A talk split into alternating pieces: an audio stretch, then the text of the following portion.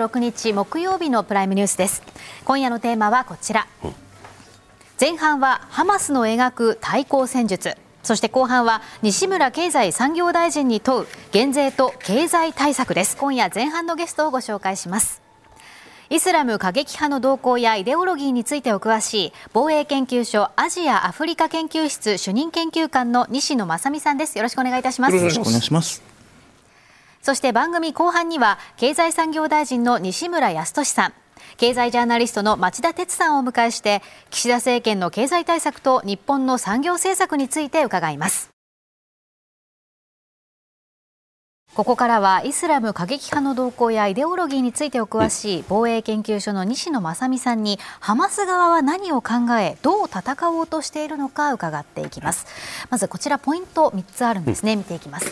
1つ目のポイント。ハマスが目指す勝利とは、うん、2つ目ヒズボラ介入の可能性は、うん、そして3つ目他の地域への戦火の拡大は？ということなんですが、まず西野さんイスラエルと比較して圧倒的に戦力不足のハマスが目指す勝利というのは一体どういう状況のものなんでしょうか？まず今、ハマスは2007年以降ガザ地区を実効支配してきます。でガザ地区にハマスの事実上の政権があるわけですけれど、うん、まあ、今回、この政権はまあ維持できない可能性も十分あると思いますが、それでもガザ地区でハマスが組織として弱体化したとしても、ハマスという組織がガザ地区内にこの戦闘が止まったときに生き残っていればそれはハマスにとって勝利と言えると思います。要はイスラエルとしてはガザ地区のハマスを殲滅すると言ってます。で、うん、一方、まあ、仮にイスラエルが例えば地球上からハマスを殲滅したいと考えたとしてももともとハマスは指導部はカタールにいます。他に西岸地区にもメンバーが多数います。で今回地上部隊を投入しようとしている先がガザ地区なのでもともと地球上からハマスが消えるということは起きません。ないですよね。でそして、うん、なのでやることと実際には、まあ、ガザ地区におけるハマスというものを殲滅。でこれに対して、うん、まあ、現実にハマスのまあ事実上の政権というものは、それを倒すまではイスラエル攻撃しようとすると思うんですがそれでもとにかく、あのもう何らかのもうある程度の数の人員がいて、ハマスという組織がこの戦いが終わった後にもガザ地区で、まあ、組織として一応の行動ができる状態ぐらいで生き残っていれば、これはまあ耐え切ったということでハマス的な勝利と言えると思います。いずれにしてもだって軍事部門はガザにいるかもしれないけど政治部門はカタールですか？なんかよそにいるわけですよね、はい、別にイスラエルはカタールまでそこにいる政治ハマスの政治部門を殲滅するために軍事侵攻するわけはこれはないですよね。ないですね。できない。殲滅完全な殲滅はもともとできないし政治部門という根が残っていればそこからいくらでもまた軍事部門の人たちをリクルートしてまたガザに送り込むことだって可能ですよね十分。そうです。現実おっしゃる通りでして、はい、つまり、まずそもそも、まあ、もともとハマスのメンバーの相当多くの人は、要はガザ地区の住民である人がハマスを作ったり、ハマスに参加したりして、ハマスというものがありますので。でガザ地区にまあ多数パレスチナ人がいる以上、もちろん彼らはみんながハマスを支持しているわけではありません、彼らの一部がハマスをして支持しています、ただ、支持者がいる以上、まあ、指導部が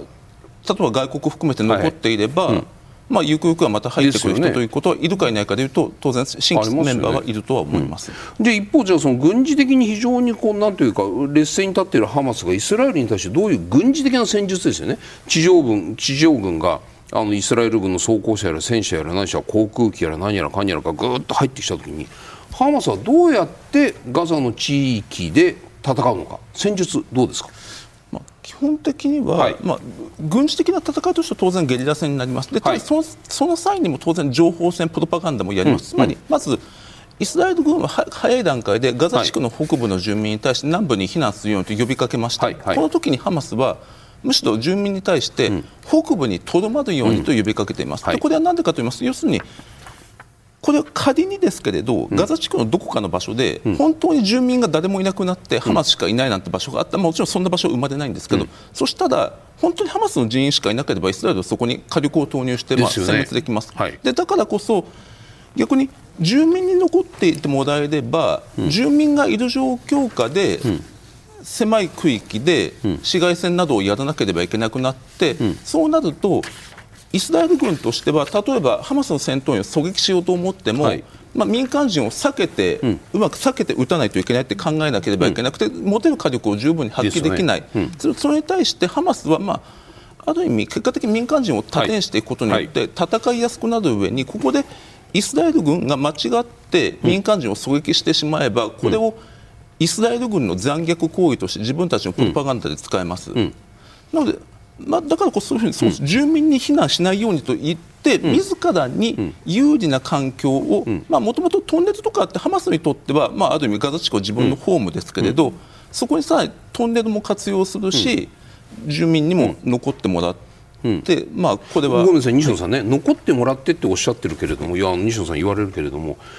ある別のこう人に言わせるとそれはハマスが避難しようとする住民に避難を禁いや退避を禁じているんだそこに残れというふうに力を持って命じているという話もありますけども西野さん、そこはどういうふうにご覧になってますそれは実際に事実上命じているの可能性十分あります。あの ハマスはそ、はい、えハマスはハマス、はい、あのななんてますか？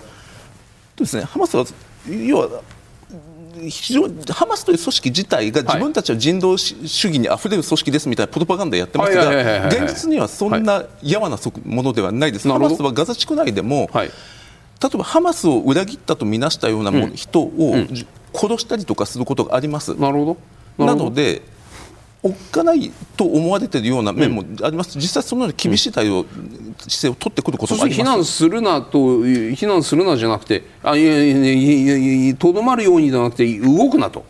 事実上の命令に近いイスラエルがいくら南部に避難しろと言ったところでそれはもう無理だという。避難したくてもできない人たちがいまだに北部に残っているというこういう見方の方が正しいんですねおそらくは。そうですね。まあ一応形としては、はい、ハマスのまさに在外指導者に当たる人物が住民にとどまるようにというのはこれはまあいわゆるきれいな演説として呼びかけてますので、はいはい、だからその意味においては、うん、まあ、とどまりましょうと呼びかけていて、うん、ただ実際にはそもそも避難できない妨害している可能性も十分あります、はい、それが現実です。一方、もう一つ別のあの話なんですけれどもねアメリカのカービー報道官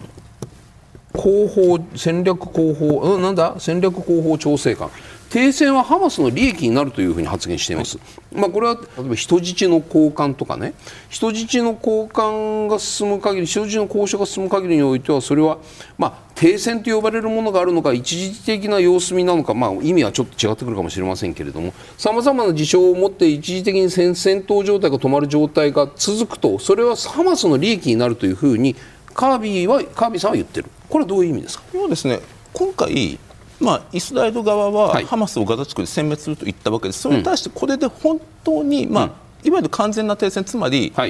ガザ地区の境界線にイスラエル軍地上部隊大規模なのいる状態ではなく、あれが引き上げていき、本当にもうひとまず戦争はもうおしまいになりましたとなった場合には、そもそもガザ地区でハマスが、まあ、ほぼ完全に、まあ今すでにある程度打撃を受けてますが、多少打撃で済んでハマスが生き残るということになり、うんうん、かつハマスの主張ではハマスは、要するに10月7日のあの大規模テロは、はい、まあ、ハマスにしてみれば大作戦ですので、はい、大作戦の大規模攻撃をイスラエルに対してやった上に、うんうん、ガザ地区のハマスが、まあ、ガザ地区をほぼ統治するような主体として残っていただければこれはもうハマスとしてはもう勝ちみたいな状態になってしまうので、だからそのことを指してハマスの利益になるという発言になっているんだと思われます、そこまでそういう状況になるそういう状況をイスラエルも理解しているとすればねイスラエルが停戦する理由はないですよね。ないです。ないですよね。そうするといずれにしてもあのその人質交換交渉によっていく何日間か数時間かのその街はあるかもしれないけれども最終的には必ず入っていく。そこはそういうふうにご覧になってる。私はそう考えてます、はい、はい、注目点2つ目ですね、はい、先ほどご紹介したものの2つ目ヒズボラ介入の可能性は、うん、ということなんですが、まあ、パレスチナは被害者という立ち位置で国際社会の、まあ、世論を身につけつつある味方につけつつあるハマスに今後西野さん、ヒズボラなど、まあ、こうするイスラム過激派組織が参戦してくる、うん、参加してくる、こういう可能性はどうでしょうか？まずあのイスラム主義過激派組織の中でも、うん、ですまずハマスはイスラム教のスンニ派の組織です。はい、一方ですね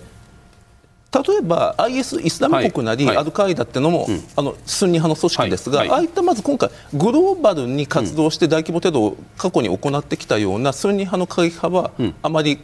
入ってこなくてどちらかというと、イスラム教の宗派としては違いますけれど、はい、シーア派で宗派はシーア派で、うん、かつイランの手先的なイランの強い影響下にあるような組織が、うん、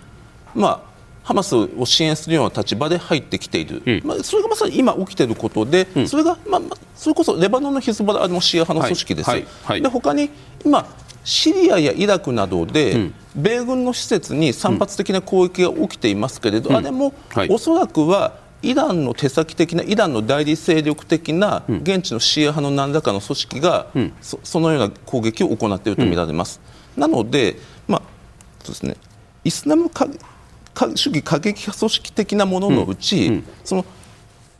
ハマスとは宗派的に違う宗派、うん、要はその、まあ、結果的にハマスはスンニ派の組織なのですが、はい、シーア派国家イランからも支援を受けています。でそして今、ハマスをサポートする立場から、散発的な攻撃を行っている組織はほとんどがシーア派の組織です、イエメンのフーシー派もそうです。なるほどなるほど。それはつまりもうイスラエルというアラブ社会世界から見てみたらもう宗派を超えて戦わなくちゃいけない敵が目の前にいるんだからというそういう理解ですか？いやどちらかというとですね、はい、そのハマスのことを他のスンニ派のグループは少なくとも武力を行使してまで、うん。助けようという動きには現状では出ていないです。でそうではなくそのイラン側のさまざまな組織が、はい、ハマスに連帯するという立場から各地で攻撃を行っている。うんうんそうするとじゃあ別にこう宗教的なものというよりも極めてこうイランというこのまあシーア派の大きな国であるイランというないしはそれに関連した団体のね政治的な思惑宗教的なものよりも政治的な思惑軍事的な打算みたいなものがいくつかのグループのハマスないしはそれと連動しようとしている動きにつながっているこういうふうに見た方がいい宗教的なものではなくてということです。えっと、教的もちろん宗教宗派は違いますが、はい、まあ、イスラム教徒では重なってきます、それからですね、はい、これらのとこ各組織やイランに共通するものの考え方として、イスラエルという国をそもそも認めていない、うん、イスラエルを強く敵視してます、そうです、だからこれらの今ハマスに加勢する立場で行動している諸組織や国家はすべて、うん、そもそもイスラエルの存在自体を承認していないという点では共通点を持ちます。じゃあスンニ派はイスラエルを承認してるんですか？してませんよね。おっしゃる通りここはちょっとややこしいことなんですが、はい、スンニ派の、かつ特定の一つの国の枠にとどまらないでグローバルに活動するイスラム主義過激派組織、まあ、代表例が IS イスラム国アルカイダですが、これらの組織は、自分たちの主義主張主張の中では、アメリカとイスラエルを2つの大きな敵のように位置づけて、はい。ね、この2つを批判するんですが、うん、ただ、現実に行うテロ攻撃では、うん、アメリカを標的にしたことは何回もあるのに、はい、イスラエルを攻撃標的にしたことが極めて少ないという現実そのような行動を取っています。なぜ？なぜイスラエルを攻撃しないの？そのスンニ派のテロ組織は。これですねさまざまな説があります、はあ、少なくとも言い切れることは、はい、主義主張と行いが一致対アメリカに関しては、うん、アメリカを攻撃するか、一致ますよね、かつ911などをやりました、はい、一致してます、はい、で対イスラエルについては言うけど、うん、やらない。でこれは一説には、うん。実は心の中でイスラエルのことを怖がっているなんて説が本当にあります、うん、現実に攻撃を避けているので、うん。うん、そのすごい過大な報復？が来るからやっぱり簡単には攻撃しない方がいいというふうにもうブレーキが要するにイスラエルの軍事力による抑止が効いてるってことじゃないですか？そうも言います、実際に、はい、あのアルカイダなどの一部の理論書などでは、うん、敵をこういう順に攻撃していくみたいな書物の一部では、うん、攻撃順位の最後がイスラエルになっているようなものもあります、でこれは最後ってことは、要は短期的に攻撃したくないから、そんな理論書が書かれたりするんだと思われます。では先ほどご紹介した注目ポイントの3つ目、はい、他の地域への戦火の拡大はということなんですが、うん、西野さん、まあ、ヒズボラの後ろ盾とされるイランですとか、まあ、他の地域のが介入してくる可能性は、ここどうご覧になりますか？まず現時点でイランが国家として軍事的に介入してくる可能性は低いです。なぜなら10月7日のハマスの大規模テロが起きた後にイランは、うん。うんあのテロを、うん、まあ良いことだとして称賛しましたが、同時に、自分たちの国は一切これの件に関わってないってことも同時に言ってます。うんうん、で要は関わってないってわざわざ自分から言ったのは、うん、要はイランまで、うん、ある意味巻き込まれることは避けたいと考えたからだと思われます。ほうそれつまり対イスラエル戦争に参加すると手ひどい報復を受けるからというのがイランすらも二の足を踏ませているとそういうことですよね。そうそういう面もありますしそれからイランはですね、ここ10年ほど中東地域内のいくつかのシリア内戦なり、イエメン内戦なり介入してきました、でそして個別の内戦では、イランが支援する勢力がおおむね優位に戦ってたりしたんですが、一方で、そちらにお金を使いすぎて、かつイラン自体は長年にわたって経済制裁を受けてますので、なので自国の経済はかなり疲弊していて、でだからこそ近年、例えばあのヒジャブをかぶりのかぶり方が悪い女性が死亡した事件を受けて、長期間大規模デモが起きるといったような、国内がやや不安定になってきてます。でなので今年はイランは例えば数年ぶりにサウジアラビアとの国交を回復するなどして、中東地域内での、イランがいろんな国と対立しているような状況はむしろ緩和させて、それによって内戦などへの支出などをむしろ減らして、国内の安定に力を振り向けようとしていたと思われるような時期に今回の件が起きてますので、なのでイランとしては、まあ、国内の安定をもうちょっと力を割り振ろうと思ってた時期にこれがボーンって起きて、西野さんね、はい、一方、イスラエルに関する質問が視聴者から1枚来てるんですよ、はい、岡山県の方から。イスラエルが一時的にハマスを抑えたとしてもまた世界中の反イスラエルの人がイスラエルでテロを起こし自国民が犠牲になってしまうことはありませんかイスラエルはなぜ根本的な解決をしようとしないのですかっていうこの歴史が繰り返す状況。どうやってイスラエルはなぜこれについての決着をつけようとしないのか終止符を打とうとしないのかいかがですか？まずこの場合の根本的な決着というのは、まあ、おそらくパレスチナとイスラエルの二国家共存という形の最終解決をなぜしないのかということだと思いますが、はい、で実は2000年にアメリカとクリントン政権の末期に、はい、まあ本当にパレスチナ国家を作るという方向でかなり真剣な話し合いがなされて、はい、でその時に実はイスラエルはイスラエルとしては、相当無理した妥協をした提案をしたとされています、実は一番最後の妥協案っていうのは非公表なんですが、言われている限り、イスラエルは相当無理をした、それは本当にパレスチナ国家を作るためにここまで折れたというふうにイスラエル側は考えたのに、その時に交渉は公表されてないんですが言われている限りパレスチナ側のトップのアラファト議長がそれを飲まなかったと言われています、うん、なるほど。なので、この時にイスラエル側は、結局自分たちが限界まで妥協したのに、向こうが拒否したのだから、これでは二国家解決の理念とか最終的に二国家解決を目指すことについては認める、当然反対しないけれど、でも当分、両双方間の合意にたどり着くことはできないだろうというふうに、うん、まあ、結果的に要はイスラエルとしては2000年頃に拒まれてしまった、はい、彼らとしてはだから自分たちが拒否しているのではないというのがイスラエル側の主張です、でただ一方、もちろんパレスチナ側は逆のことを言います。言いますよね。言います。入植しているという自分たちの土地にどんどんイスラエルが来ているという話あれは間違って嘘なんですか？いや入植はどんどん進んで進んでますよね。要はですねあのあそこが2000年の時実は2000年の時には入植地をもうほとんど、まあ、最終的なのは公表されてないですが、はい。はい、ほとんどすべての入植地を、うん、もう解体して撤去して、パレスチナ側に返還するということには同意してたと言われています、うん、ただその時も実はその、はい、パレスチナ側との間で妥協に至らなかったと言われていることいくつかあるんですが、例えばで言いますと、パレスチナ側はパレスチナ自治政府も、うんエルサレムの半分の、うん、その東エルサレムは将来のパレスチナ国家の首都にすると,、ずっと言ってますが、その2000年のイスラエルによる最大限の妥協と言われている時もどうやら、エルサレムについてはイスラエル側はまあ、エルサレムは丸ごとイスラエルの首都としたいと言っていたとされています。で、なるほど。いくつかの、ただこれは全部ですね公表されてないのと言われているという話を言われている。でなのでもちろんパレスチナ側からしたら、最大限の妥協って言ったって、この点妥協してないだろうって場所がいくつもあったと思われます、なのでだからこれについては、正直言いますがどっちが悪いって話ではないです、ただ現実に、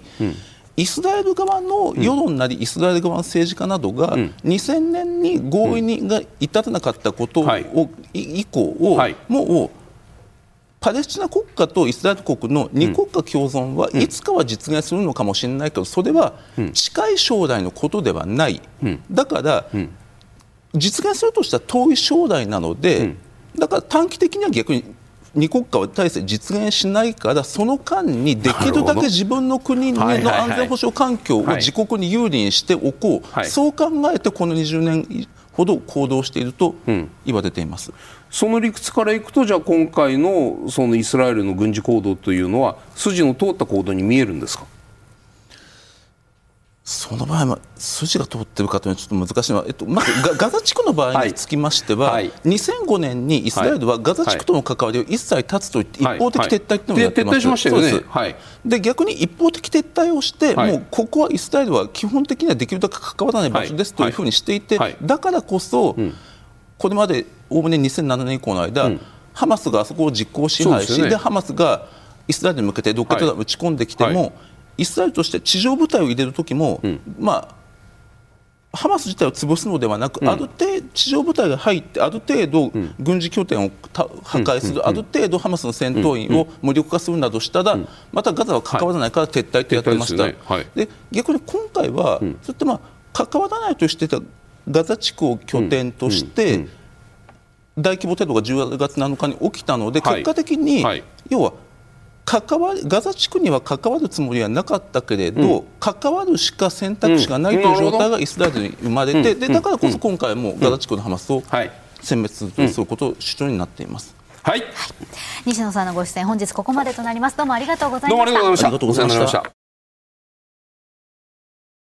それではここからのゲストをご紹介します、はい、経済産業大臣の西村康稔さんです。よろしくお願いいたします、経済ジャーナリストの町田哲さんです。よろしくお願いいたします。よろしくお願いいたします。お世話になります。今日の夕方あのよ政府よ与党政府与党政,、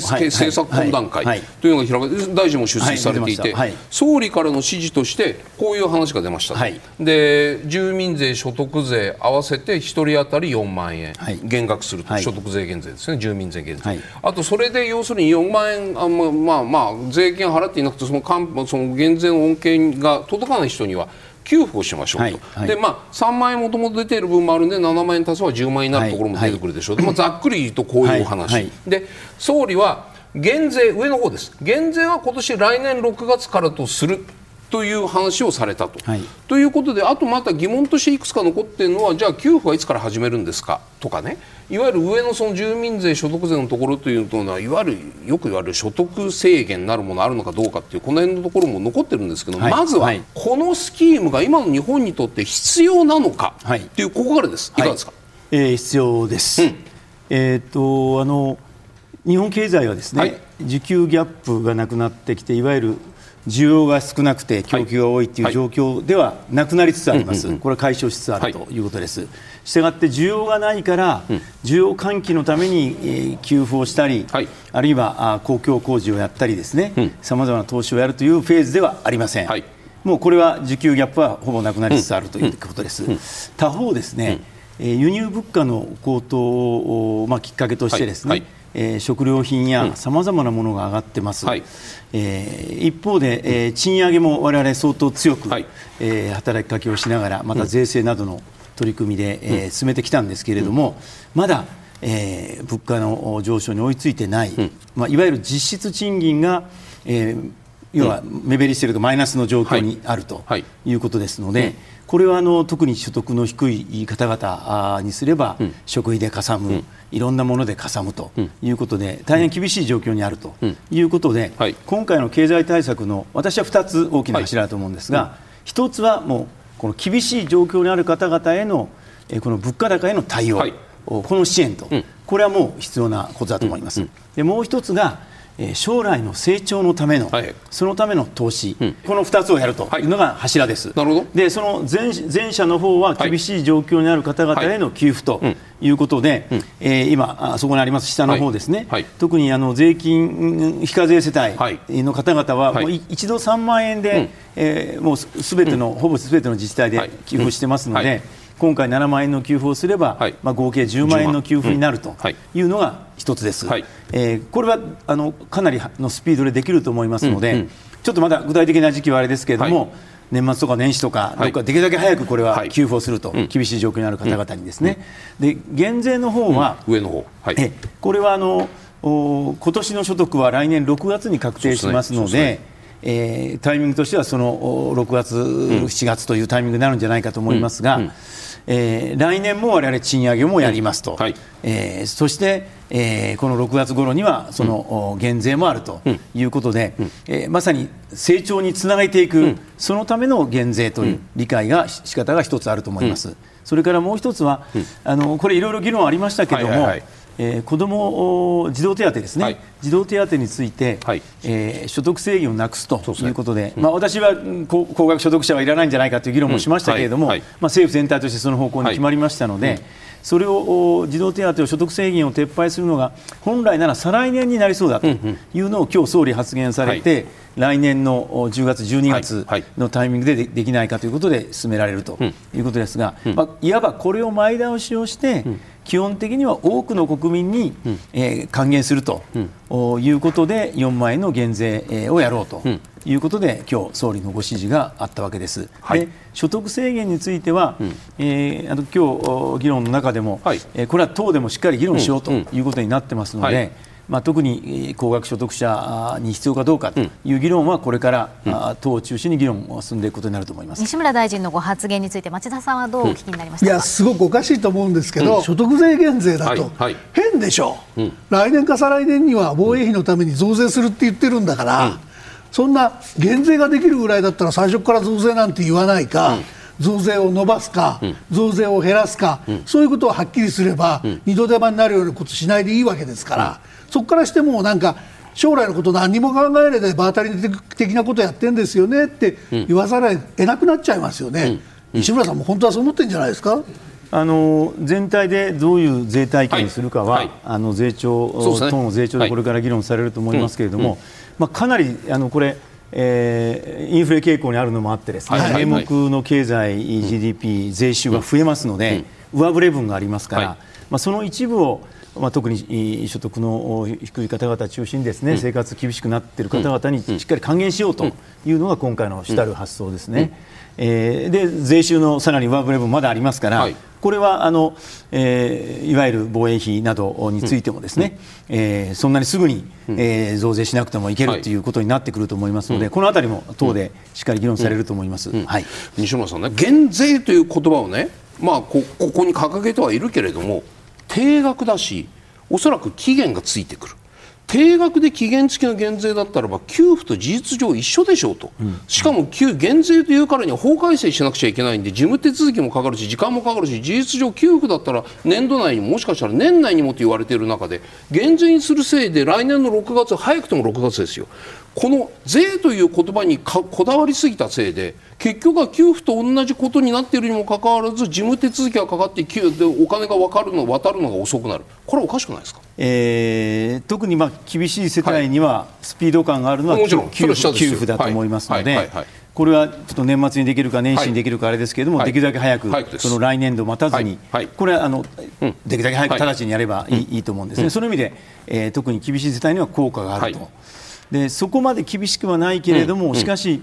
えー、これだけ物価が上がっている世帯にどう還元していくかとい。う中で、税収の上振れ分があってですね、まあ、あのあえて言うと、こういう形になれば減税ができるという、まああのかつてもやってますから。ということで、うん、前例もありますし、はい、今回もそれができるということの、まあ、一つの証でもあるんで、でこれを、まあ、高級にやるわけにいかない。違います、ええ、期限付き。しかも限定額。でそこはですね、はい、私は基本は、賃金が上がって所得が上がっていくことで、うん、こういう物価高もカバーしていくのが当然、はい。はい、で日本はもう30年間デフレでしたからその分を取り返すぐらいの、うん、私はもう5%プラスアルファのもう賃上げをやるだけの、そういうあの投資をやりですね、はい、生産性を上げていく、うん、えー、あるいはリスキリングで、はい、えー技術を身につけて何か新しいことを学んで、うん、えー、さらにキャリアアップしていくということで所得が上がっていくとい。うことをですね、進めるのが基本だと、だそのための投資が先ほど言った2つの柱の1つだと思うんですけれども、そういう意味でえー、いつまでもやってると、はい、あ賃金上げなくても政府がやってくれるわということになってはいけないんで、そう、ねうん。うん、いう意味で基本は賃上げ、うん、えー、所得向上と、このための投資っていうのは、今回のもう一つの大きな柱だと思ってます。総理はそこ違う説明もしてますよね、うん、要するに賃上げに間に合わないのに、うん、あの減税団にこだわっちゃってるわけですよ、うん、だ反町さんが最初に言ったように、全部給付でいいわけですよ、で減税にこだわっちゃったらそのあの賃上げまでの間のつなぎでやるって総理説明したんだけど、減税にこだわっちゃったらそのつなぎにはならないわけですよ、うん、賃上げが終わった来年の6月以降になって出てくるわけだから、はいはい、ますます論理矛盾なんですよ、うん、なんか減税っていうのをやってみたかったねっていうことしか分かんないんですよね。いや、まあ、賃上げは、所得控除はこの後も何年も続いていかなきゃいけないんで。はいこの今年の1年がですね、うん、物価の上昇が非常に急でですね、うん、えー、そこまで賃上げがあの及んでなかったと、うん、及ばなかったということで、はい、私は今回は、まあ、少なくとも今年はですね、はい、これやる意味があるというふうに思ってます。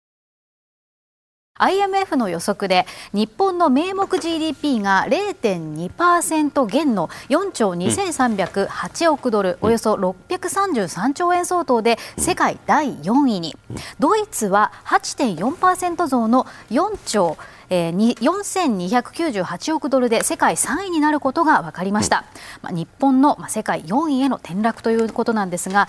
円安、まあ、為替の要因ですとかドイツでは高インフレが続いているというこういったことが大きな要因であるというこういう話にもあるわけなんですが西村大臣は閣議後の会見で日本の成長力が低下低迷しているのは事実というふうにおっしゃっています、西村さん日本の成長力低下の原因ここは何だというふうにご覧になりますか？はい。えーまあ、一番大きな、まあ、マクロ経済的に言うとやっぱりデフレということでですね、はい。うん、物の値段が上がらないどんどん下がっていくという状況ですので、はいしたがって売り上げは伸びない、うん、えー、そして、えー、そうすると人件費を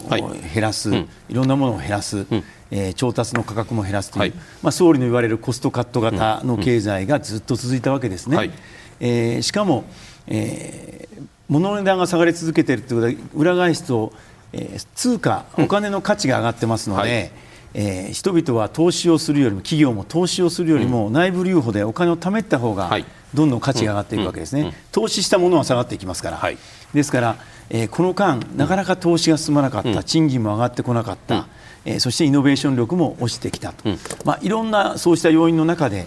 えー、どうしても成長力が低かった、はい、えー、わけですね、うん、で特にまあこの名目 GDP はもう為替の影響も非常に大きくてですね、はい、22年は1ドル130円ぐらい、ね、今年は140円ぐらいですから、うんうん、もうこれで10円の差もありますがこの計算も大きいんですけれども、はい、まあ、そうは言っても根っこにはやっぱり成長力が低迷してきたというのがありますので、うん、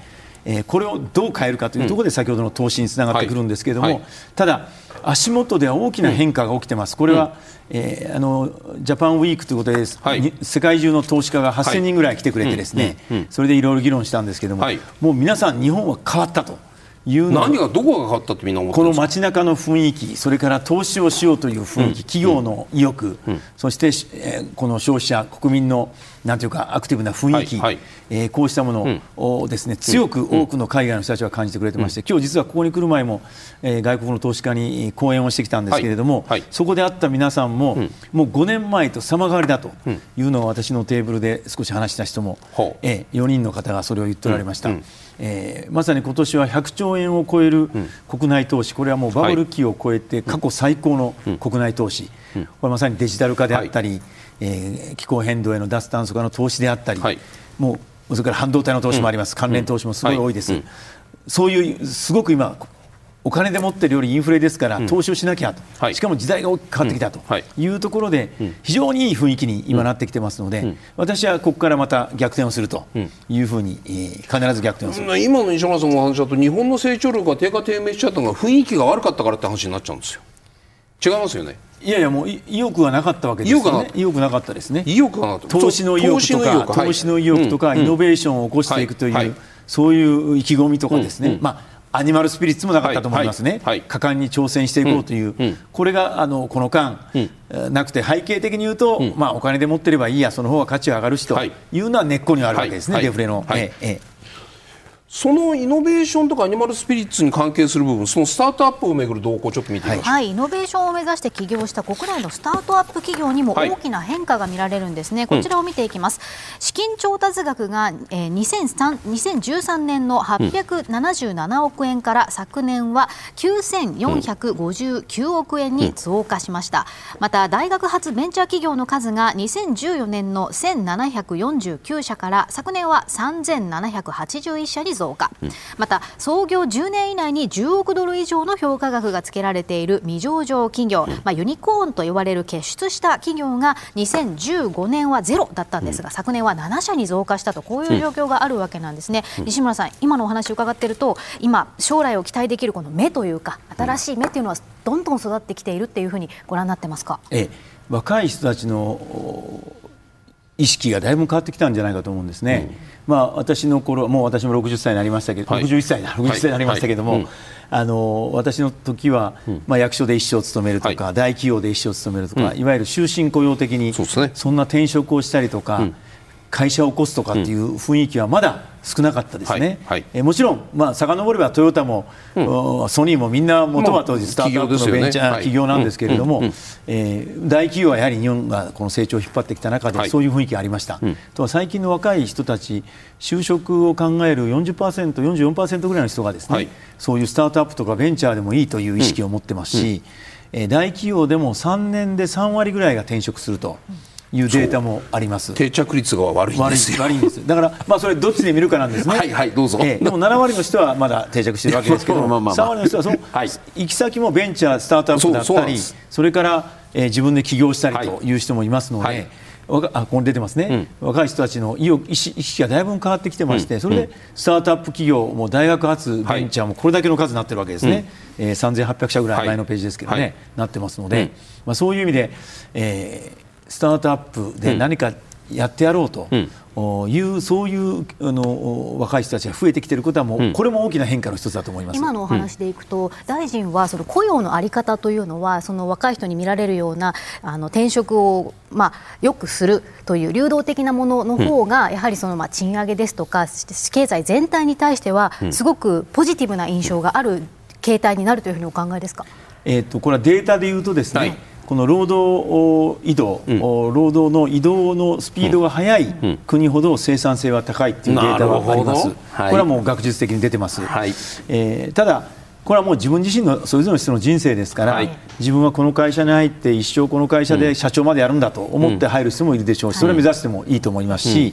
えー、他方で若い時に何か自分でやってみようという飛び出す人もいいと思いますし、いずれにしても私は若い時の他流試合と呼んでるんですけど、はい、別の一つの会社だけじゃなくて、うん。はい、組織だけじゃなくて、うん、えー、NPO やってみるとか、うん、ボランティアやってみるとか、はい、留学に行くとか、出向で別の会社行くとか。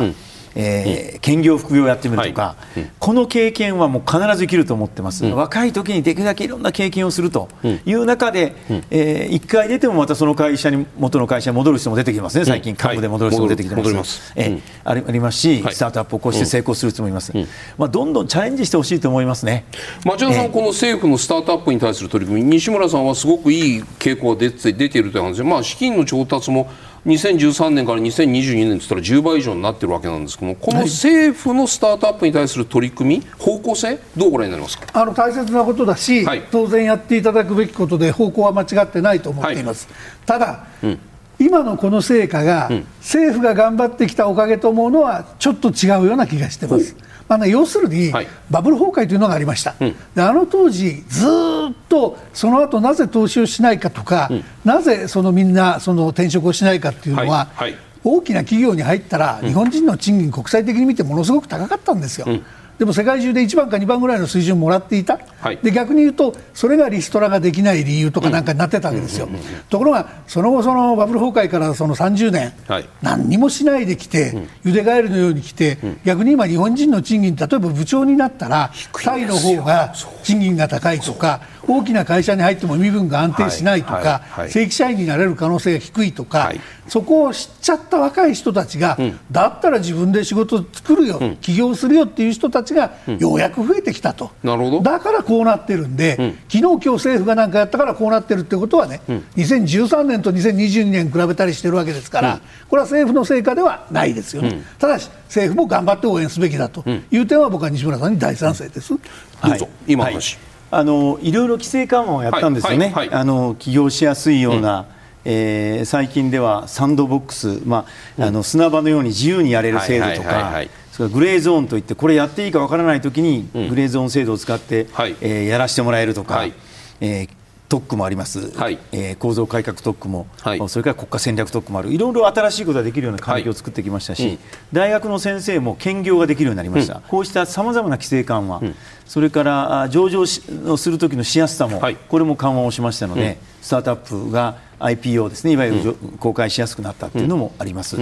それから、まあ、最近でいうと、まあ、これなかなか難しいのはディープテックと言われるもう本当にあの技術開発のものすごい難しいところ、ここは政府がかなり支援をしてまして、はい。はい、えー、今、1兆円ぐらいの予算を去年の補正予算にとって、うん、えー、少しずつ創薬とか新しい薬を作るとか、バイオでものづくりするとか、えー、ベンチャーのディープテックの、はい、えー、やるとかですね、うん、それから、えー、もっと言えばあ今生成 AI とかですね、うん、新しいものも含めてさまざまな支援もやってますので、そういう意味で環境は非常に良くなったと思います、まあ、ここはあの裏腹なんですけれども、あんまり保護しすぎてもだめなんで。そこなんですよ、これはもうスタートアップベンチャーですからね、やっぱりアニマルスピリッツを存分に発揮してほしいベンチャーを保護して育てるんですか、ベンチャーは要するに規制を緩和して、パッと離して育っていくの、基本はそうなんです、基本はそうなんですけど、基本はそうなんですけども、はい、まあ、これ、各国ともエコシステムというのがあって、ですね。やっぱりそれは育ちやすい環境は、うん、作っていかなきゃいけないんで、うん。うん、えー、ここはあのいろんな支援策、規制緩和も含めて支援策をやりながら、基本はしかし飛び出してやってほしいというところですね。半導体の話に移ります。あの、まあ、各社報道ぶりとか見ているとその経産省は、まあ、総合経済対策の中にということなので、まあ、補正予算に組み込まれるのか来年の予算に組み込まれるのかというのは多分どちらですかってこれから聞くんですけれども3.4兆の基本予算を要求していると、まあ、TSMC の日本第二工場。とソニー、ラピダスというところに結構な金額。TSMC は熊本はもう賃金も上がっちゃったし土地も地価も上がっちゃったし TSMC の工場のおかげで大変なブームが今起きているというところで第二工場も作るというこういう話になってるんですけれどもね。この国産の半導体開発製造について3.4兆を積み積んでほしいという経産省の狙いその先に見える国産半導体の可能性です。どうですか？はい。えーと、まず先ほど申し上げたように、はい、物価高対策で厳しい世帯中心にしっかりと支援をしていくとい。うのが一つの柱、大きな柱、うんはい、もう一つの大きな柱が、うん、えー、所得が上がっていく。うん。これが基本ですよね、はい、物価が上がろうともエネルギー価格が上がろうとも、所得がどんどん上がっていくという、しかも30年分取り戻すんだとい。うぐらいの勢いで上げていかなきゃいけないと、そのためには投資をして、えー、特に今、半導体の投資は地方ですから、地方にえー、いわゆる、まあ、有料な投資とかいい投資がいってですね、うん。うん、良質な雇用が生まれて、うん、おっしゃったように TSMC の賃金も高いです、はい。はい、地方の賃金も上がっていく、所得が上がっていくとい。う、この循環ですよね、うんうん、えー、でその人たちが一生懸命働いてまた地域が活力を持つという、うん、これを作っていくのは非常に重要なことだと思ってるんですね、はい、基本は所得が上がっていくということ、はい、これをやるために投資だと、で半導体、半導体私が経産省に入った1985年80年代はですね、世界の5割のシェアを持ったわけですね。どっかに表があった。ありました？ここだ。これだ。そうなんです。5割。これなんか出します。はい。5割のシェアがあったんですけれども残念ながら今や1割ぐらい。しかも先端のものは作れない。作れない、えー、ことになってるんですね。1桁ナノは作れませんよね。作れないですね、はい、40ナノぐらいしかできないんですけれども、はいはい、えー必要な半導体いっぱいあるわけです、車もエアコンも、うんはい。はい、えー、ありとあらゆるスマホもありとあらゆるものを使うわけですから、うん、もういろんなものを日本で作っているものを含めて、はい、工作機械もそうですし、うん、必要になりますから、うん、まずは我々が必要とする半導体を確保しなきゃいけない、はい、例のサプライチェーンが止まったわけですね、コロナで止まり、ウクライナ危機でいろんなものが止まりですね、そしてまた経済安全保障、いろんなことで、えー、地政学的な要因で止まるものがあると。我々同志国の中で確保していく、そして国内で確保すると、うん、必要な半導体を確保すると。い。うことで、はい、TSMC、はい、これはあの、まあ、世界最大と言ってもいいですけれども、うん、ファウンダリーで半導体を作ってる、はい、台湾で作ってる、うん、日本で作ろうと。いうことで、熊本に立地をしてくれた、ラピダスは、今まだ世の中にない最先端の2ナノとかっていうやつをですね、これを、まあ、20年代、27年頃には量産に入ると思いますが、これを北海道でやろうとしていると。つまり普段必要となるものを国内で確保し、うん、最先端の将来必要となるものは自分たちで北海道で作ると、で、えー、TSMC のおかげで関連のもともと日本は半導体製造装置と材料は圧倒的に世界で強い、えー、この人たちがまたさらに投資をして、うん、えー、広がってきてますので、はいえー、また TSMC と一緒にあるいはラピダスと一緒にまた技を磨いてますから、次なる技術も開発をしてますので、そういう意味で、えー、必要な半導体を確保しそして最先端のものを作るという意味で、世界のシェアも上げていきますし、さらにはえー、日本の半導体のこの基盤が、うん、えー、まあ、いわば再興していくというのを必ずこれは実現したいと思います。町田さん、うん、あの全くここは西村さんのおっしゃる通り大事なことで、はい、もうとにかく成功してほしいと思ってるんですが、うんうん、あのただ、時々その、まあ、経済産業省の官僚が言うのか誰が言うのか分かりませんけど、うん。変な解説する人たちが要所要所にパーツパーツで出てくるんですよ、あの例えば TSMC の最初の熊本工場、はい、これは日本政府が補助金つけたから来たんだっていうふうにおっしゃる政治家の方もいたり、これは本当は違っていて、日本には実は自動車もあれば家電もあれば、半導体を必要としている、あの半導体の使い手がたくさんいるんですね。で TSMC からすると、それは日本から半導体の部材を輸入して、半導体をこさえて、また日本に輸出するんだったら、最初から日本に工場を持ってた方が採算が良かったわけですよ。だから来ようとしてるところに、経産省から補助金もつくよっていうんで、はい、あそれはありがたいですっていうふうになったんで、はい、お金あげるからおいでって言っても、ニーズのないところに TSMC は来なかったんですよね。だからその辺をその経済産業省のお手柄だみたいに言われると、ちょっと違うんじゃないですかと。いうことを言いたくなるのが一つです。でもう一つはね、ラピダスに関しては今あの大臣説明はしょられましたけど、はい、この日本の半導体がこれだけ落ちていく過程で、2つ大きな理由があって、1つはアメリカが徹底的に日本の半導体を潰そうとしたっていうことですよ。ところが今最先端の2ナノの世界最先端のものっていうのは、まあ、今作れるところまだないんですけど、だけどかなりいいところまでいってるのはこの TSMC と、はい、それから韓国のあのサムスンと、はい、それからアメリカのインテルなんですが、うんうん、この TSMC は台湾海峡を封鎖されただけで、物が輸出できなくなっちゃうわけですね、うん。うん、それからサムスンはかなりの部分を中国向けに売っているので、どうも信用ならないっていうのがアメリカから見るとあるわけですよ。で3番手、アメリカのインテルは実は2ナノに遠く届かず、7ナノぐらいのところで苦戦してるんで、どうも危なくてしょうがないと、でなんとかアメリカ陣営でもう一つしっかりしたところを作りたいねと、でそれは実はその製造部門は全部放棄しちゃいましたけど、うん、設計で頑張っていこうとしている IBM っていうかつての大型コンピューターの会社があるわけですね、はい、ここが素晴らしい設計図を持っているので、うん、これをエクスクルーシブに日本に出すから、うん、日本はこれを作れる製造業の会社を作らねえかっていうのは、実は内々にアメリカから打診が来てたわけですよね、なるほど。もう2年ぐらい前に。来てたんですか、西村さん。えーと、日米のプロジェクトであることは事実です。なるほど、これ以上言えない、はい、どうぞ。はい、ででだから、はいこれは30年ぶりに訪れた、日本にとって大チャンスなわけです大チャンス大チャンス使わずを得ないんです、はい。うん、そのためには徹底的に政府にできることはやって、うん、この最先端を育てるぞっていうのはものすごく大事で、うん、僕は頑張ってもらうしかないと思ってます、ただ、そこには2つあって、はい、1つはデカップリングの時代にアメリカとだけ組んでいればいいのかということに関してはこの分野はそれでいきますけど、自由貿易みたいなものをきっちり広げるみたいな話、これはやっぱり経産省みたいなところが考えて旗振って、それでその中国もアメリカもまた仲,、仲良くなるような布石もやっていくのが日本の生きる道だっていうのは一つ、でもう一つはこの肝心のラピダス、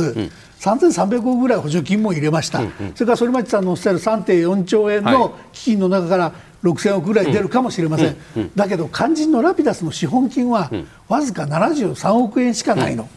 これは資本としては圧倒的に過小でこれは早急に手こ入れしなきゃだめで、こ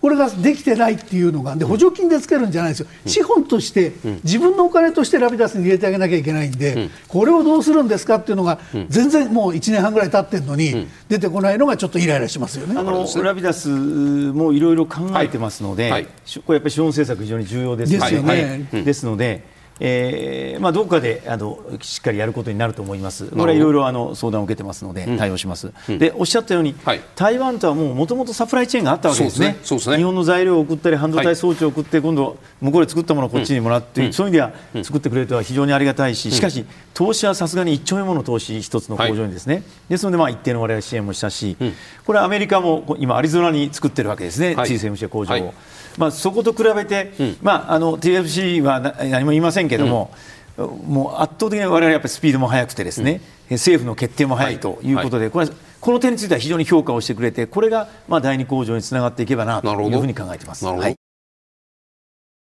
化石燃料の話なんですけどね。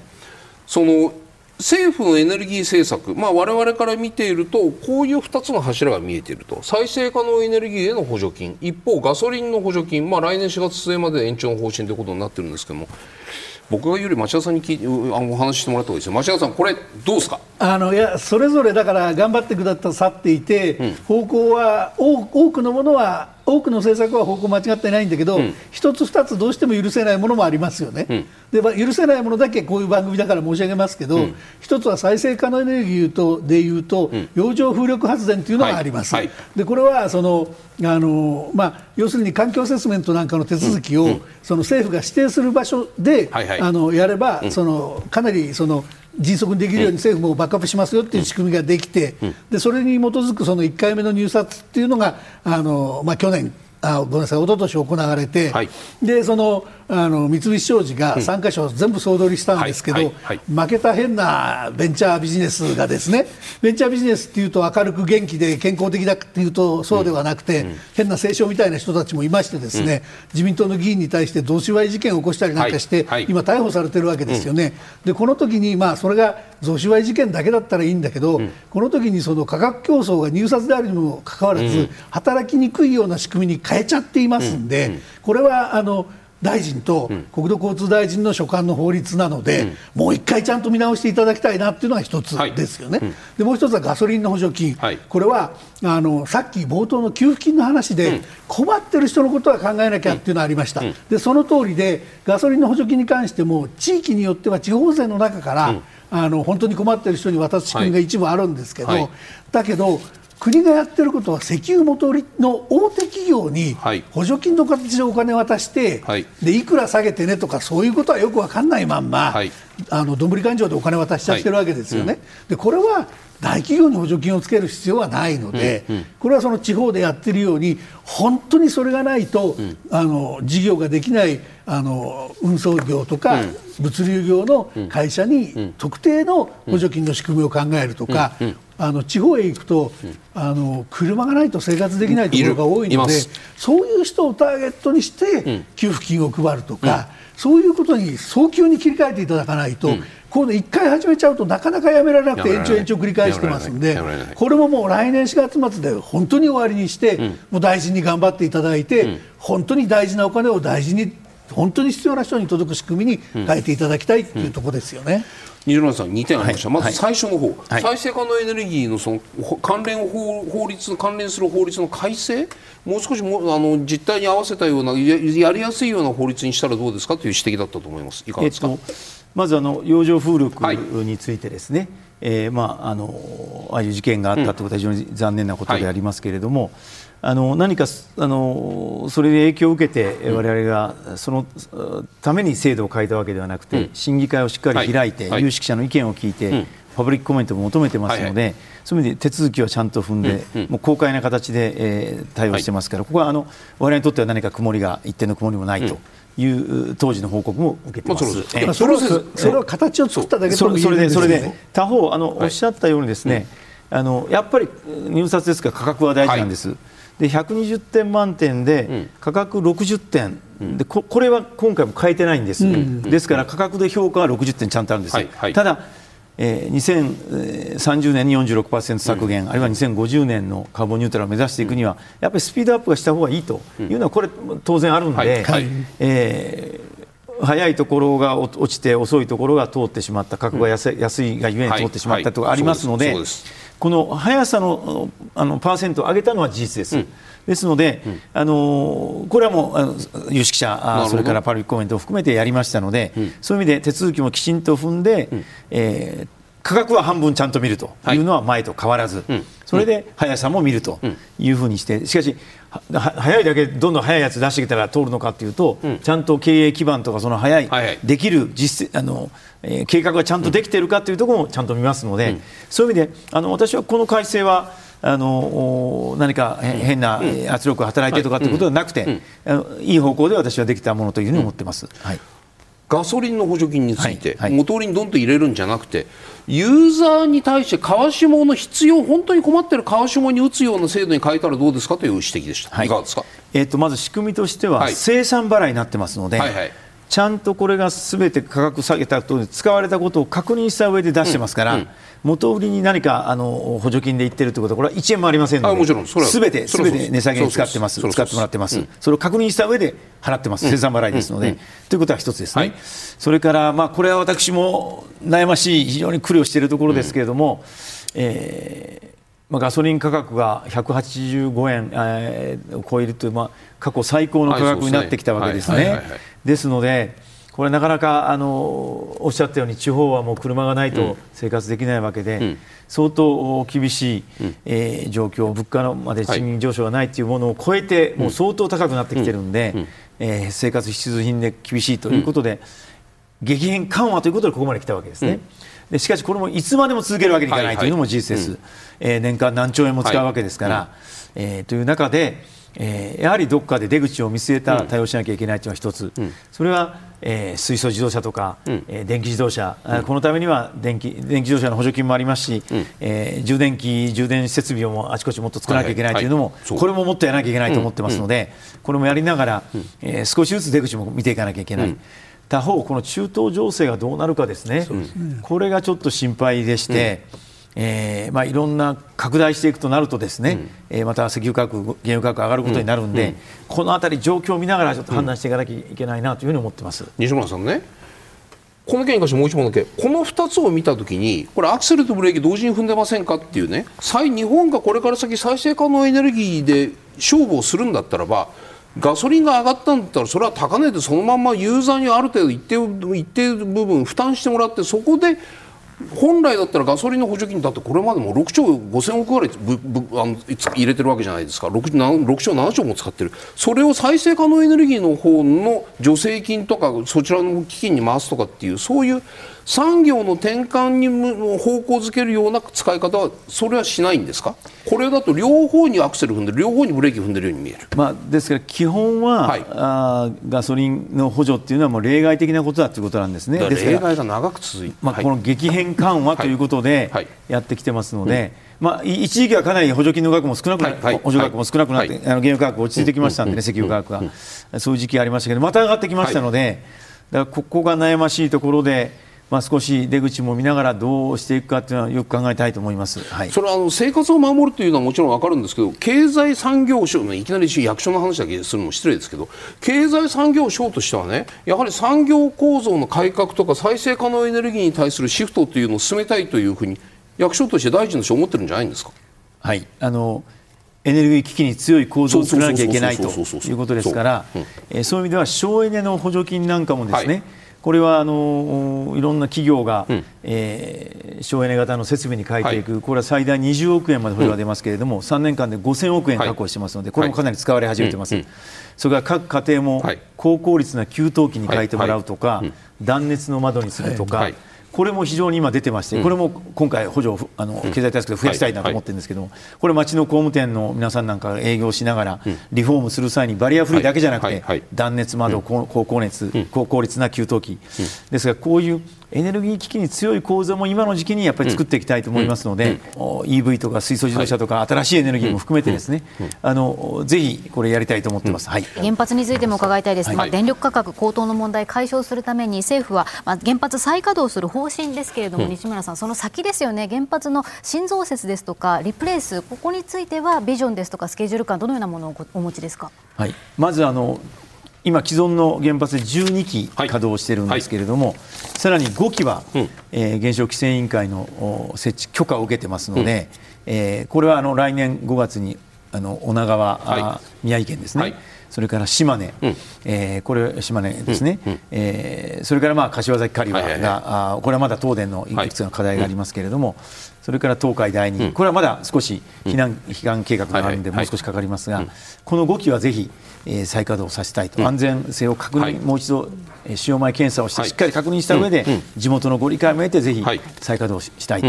でさらに10機が審査を受けて、はい、あ9機、9機審査を受けてますので、うん、えー、この審査も、うん、電力会社に頑張ってもらって、うん、えー、お互いに協力し合いながらですね、データを出し合ったりしながら、えー、これもぜひ動かしたいということで、これで、えー、27? あ？そうですか。12の5の17僕らが書いてあるのはね、リプレイスとご新規なんですよ、それで、はい、それで廃炉にするのが24基あるんです、で今今回、えー、この法律改正の中で、われの方針として、うんえー、廃炉にしたところに、うえー、新しい革新炉と言われる安全装置をより盛り込んだ、つまり電源が全部止まっても冷却できるとか、放射性のガスが外で漏れないとか、あるいは半分地下にしてですね、うん、外からの衝撃に強くするとか、うん、こういったものを、はい、新設、うん、新設というのは廃炉になったところに作るわけですから、はい、えー、まあ、リプレイスに近い、うん、えー、これはやっていこうということで決めましたので、これはまだ具体的には上がっているわけではありませんが、はいえー、例えば小型のもの SMR というやつですね、スモールモジュラー、これが、えー、GE 日立のものがですね、うん、えー、カナダで始まりますので、2つ始まりますので、そういう意味ではもう世界でも始まってますから、最新鋭のものをぜひ、えー、設置したい。では日本経済再生の鍵はというテーマでご提言をいただきます。西村さんお願いします、うん、はい。えー、もうさっきから話が出てます。やっぱり投資と所得向上、はいそれでそれを作り出すのは私はこのアニマルスピリッツ、ね、アンマルじゃないですね、うん、アニマルですね、うん、アニマルスピリッツ、うん、とにかく挑戦をする気持ち、これを私は長い間日本人忘れてたんじゃないかと思いますので、まあ、果敢に挑戦していく一歩踏み出すというところが大事だと思います、はい、ありがとうございます。町田さんお願いします。はい。私は生産性向上と書きました、うん、あの経済再生する時の最大の日本のハンディキャップは少子高齢化人口減少です、うん、そうするとやっぱり一人頭の生産性を向上していかないと戦いようがないということだと思ってます、頑張ってほしいと思ってます、はい、ありがとうございます